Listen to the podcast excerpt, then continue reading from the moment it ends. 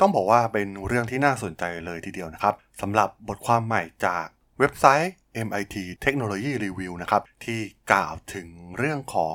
รัฐบาลสหรัฐเนี่ยกำลังเริ่มต่อสู้กับภัยคุกคามใหม่จากคอมพิวเตอร์รุ่นใหม่นั่นก็คือควอนตัมคอมพิวเตอร์นั่นเองนะครับหลังจากที่ได้กลายเป็นกระแสข่าวใหญ่ ซึ่งแน่นอนว่าตอนนี้เนี่ยควอนตัมคอมพิวเตอร์เนี่ยกำลังเข้ามามีบทบาท เริ่มเข้ามามีบทบาทแล้วนะครับ ทางรัฐบาลสหรัฐเนี่ย ก็กำลังเตรียมพร้อมสำหรับภัยคุกคาม ระยะยาวที่อาจจะเกิดขึ้น แล้วเรื่องราวทั้งหมดมันเป็นอย่างไรนะครับ ไปรับฟังกันได้เลยครับผม You are listening to Geek Forever podcast. Open your world with technology.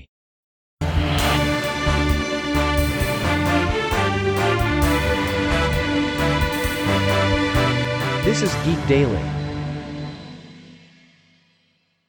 สวัสดีครับ ผมดนทราดนจากดนบล็อกนะครับ และนี่คือรายการ Geek Daily นะครับ รายการที่จะมาอัปเดตข่าวสารวงการธุรกิจเทคโนโลยีและวิทยาศาสตร์ใหม่ๆที่น่าสนใจสำหรับใน EP นี้ก็มาว่ากันถึงเรื่องราว บทความหนึ่งนะครับจาก MIT Technology Review ที่กล่าวถึงเรื่องราวที่น่าสนใจมากๆนะครับเป็นการเตรียมความพร้อมสู่รูปแบบการโจมตีแบบใหม่ๆ จากเหล่าแฮกเกอร์นะครับแน่นอนว่าทุกวันนี้เนี่ยมันก็มีการโจมตีมากมายอยู่แล้วนะครับ จากข่าวที่ เราได้เห็นกันไปข้อมูลของคนไทยเนี่ยก็หลุดไปเป็นจำนวนมากนะครับ จากการโจมตี ซึ่งเรียกได้ว่าตอนนี้เนี่ยเรื่องความปลอดภัยทางด้าน Computer Security เนี่ยถือว่าเป็นอีกหนึ่งเรื่องราวที่มีความสำคัญมากๆนะครับในโลกยุคปัจจุบันที่ข้อมูลต่างๆของเราเนี่ยถูกนำขึ้นไปสู่บนโลกออนไลน์แทบจะทั้งหมดนะครับ ข้อมูลเกี่ยวกับเรื่องข้อมูลส่วนตัว ข้อมูลบัตรประชาชน ข้อมูลประกันสังคม ข้อมูลทางด้านการแพทย์ ข้อมูลบัตรเครดิต รวมถึงข้อมูลต่างๆอีกมากมายนะครับ ตอนนี้เนี่ยมันอยู่ในมือเหล่าแพลตฟอร์มต่างๆ ที่กำลังดึงดูดข้อมูลของเรานะครับ เพื่อไปสร้างรายได้ให้กับพวกเขา ซึ่งต้องบอกว่าในปัจจุบันเนี่ยก็มีการโจมตีมากมายนะครับที่เกิดขึ้นที่เป็นข่าวกันข่าวดังต่างๆ มากมาย ข้อมูลหลุดแม้กระทั่งข้อมูลทางการแพทย์ที่หลุดออกไป มีการโจมตีเข้าไปที่เซิร์ฟเวอร์ของโรงพยาบาลนะครับซึ่งถือว่าเป็นภัยคุกคามที่น่ากลัวมากๆนะครับแต่ต้องบอกว่า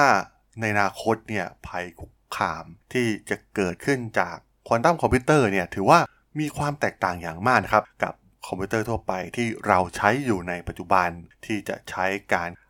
ส่งข้อมูลในรูปแบบบิตนะครับที่เป็นศูนย์หรือ 1 แต่ด้วยความซับซ้อนของเทคโนโลยีอย่างควอนตัมคอมพิวเตอร์เนี่ยทำให้พวกมันสามารถทำงานได้เร็วขึ้นมากนะครับ สามารถแก้ไขปัญหาที่แน่นอนนะครับว่ามันไม่สามารถแก้ไขได้ในเครื่องมือหรือคอมพิวเตอร์ในยุคนี้นะครับ รวมถึงสิ่งที่สำคัญที่สุดที่ทุกคนต้อง concern ก็คือ เรื่องของอัลกอริทึมในการเข้ารหัสจำนวนมากนะครับ ที่ใช้อยู่ในปัจจุบันแน่นอนว่ามันใช้ในทุกโดเมนนะครับ ทั้งแบงก์หรือในแพลตฟอร์มออนไลน์ต่างๆนะครับก็มีการเข้ารหัสในรูปแบบ pattern คล้ายๆกันนะครับ ซึ่งเป็นมาตรฐานที่ใช้อยู่ในตอนนี้ ซึ่งแน่นอนนะครับว่ามันไม่สามารถที่จะแฮ็กได้ง่าย ๆนะครับ โดยใช้คอมพิวเตอร์ในยุคปัจจุบันแต่ ก็ต้องบอกว่าอย่างในบทความนี้นะครับ พูดถึงการเตรียมความพร้อมสำหรับในยุคอนาคตที่ควอนตัมคอมพิวเตอร์เนี่ยจะเข้ามามีบทบาทมากยิ่งขึ้นนะครับ แน่นอนว่ามันต้องมีการปกป้องข้อมูลที่มีความละเอียดอ่อน ไม่ว่าจะเป็นความลับส่วนตัว ความลับทางการค้า หรือความลับของรัฐบาลนะครับซึ่งอย่างที่ผมได้เคยเขียนบล็อกไปในเรื่องราวเกี่ยวกับการเข้ามาแฮ็กผลการเลือกตั้ง ของประธานาธิบดีสหรัฐอเมริกาในปี 2016 เนี่ยถือว่าเป็นเรื่องที่น่าสนใจมากๆนะครับ มีข้อมูลหลุดออกมามากมายตอนนี้ เริ่มมีหลักฐานที่แม้กระทั่งออกมาจาก Facebook เองนะครับ ที่ว่ามีการโจมตีเข้ามาจากประเทศอย่างรัสเซียนะครับ มีหน่วยงานของรัสเซียเนี่ยเข้ามาโจมตีเพื่อพยายามที่จะใช้เครื่องมือแพลตฟอร์มอย่าง Facebook ในการปรับเปลี่ยนพฤติกรรมนะครับของผู้คนได้นะครับผ่าน เครือข่ายโซเชียลมีเดียนะครับ มีการอัดโพสต์ มีการสร้าง fake news ต่างๆ เกิดขึ้นนะครับทำให้มันพลิกผลการเลือกตั้งได้เลยทีเดียวนะครับ ถือว่าเป็นเรื่องที่น่าสนใจมากๆนะครับ ซึ่งแน่นอนว่าตอนนี้ยังไม่เข้าสู่ยุคควอนตัมคอมพิวเตอร์แบบเต็มตัว ก็ยังมีปัญหาเรื่องราวเหล่านี้อยู่แล้วนะครับ โดยทางผู้เชี่ยวชาญของประเทศอเมริกาเนี่ยได้กล่าวว่าอาจจะใช้เวลาถึง 10 ปีหรือมากกว่านั้นนะครับ ที่ควอนตัมคอมพิวเตอร์เนี่ยจะ เข้ามาใช้ในการโจมตีแบบจริง ๆ จังๆ นะครับ แน่นอนว่าด้วยการลงทุนอย่างมหาศาลในประเทศยักษ์ใหญ่ ซึ่งเราได้เห็นข่าวกันแล้วนะครับ ทั้งจีนทั้งสหรัฐอเมริกา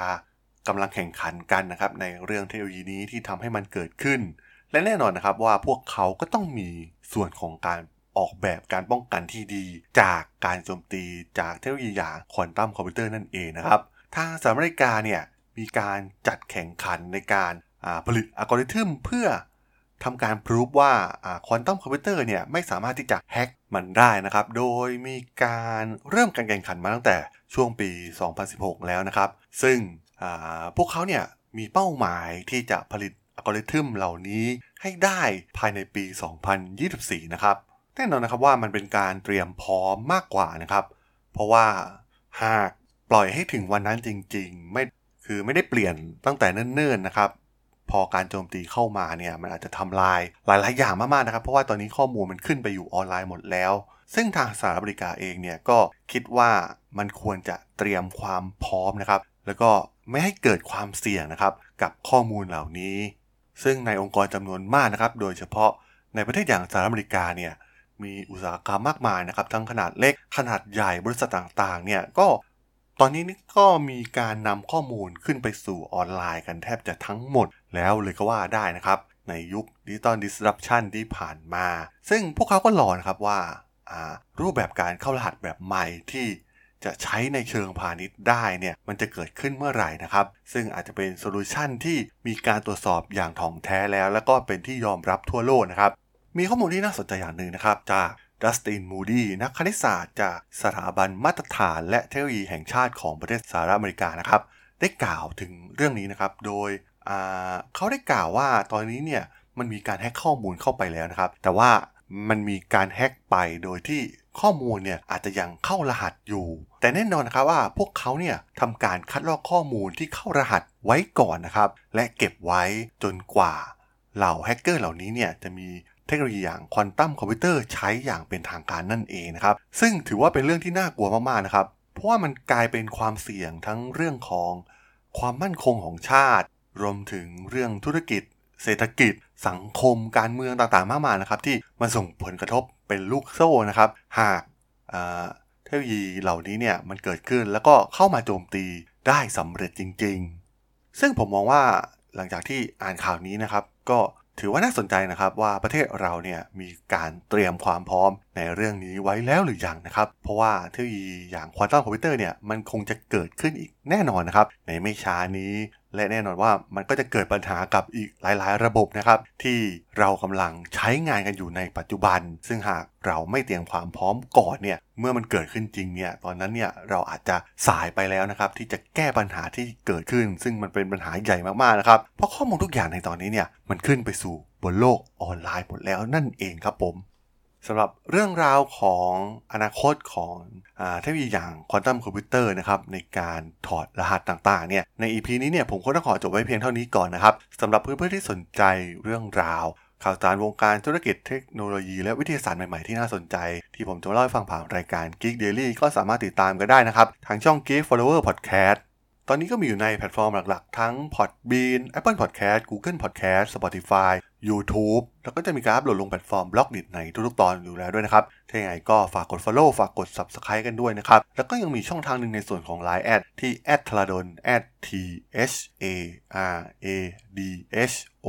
l สามารถแอดเข้ามาพูดคุยกันได้นะครับ ผมก็จะส่งสาระดีๆพอดแคสต์ดีๆ ให้ท่านเป็นประจำอยู่แล้วด้วยนะครับ ถ้าอย่างไรก็ฝากติดตามทางช่องทางต่างๆ กันด้วยนะครับสำหรับใน EP นี้เนี่ยผมก็ต้องขอลาไปก่อนนะครับ เจอกันใหม่ใน EP หน้านะครับผม สวัสดีครับ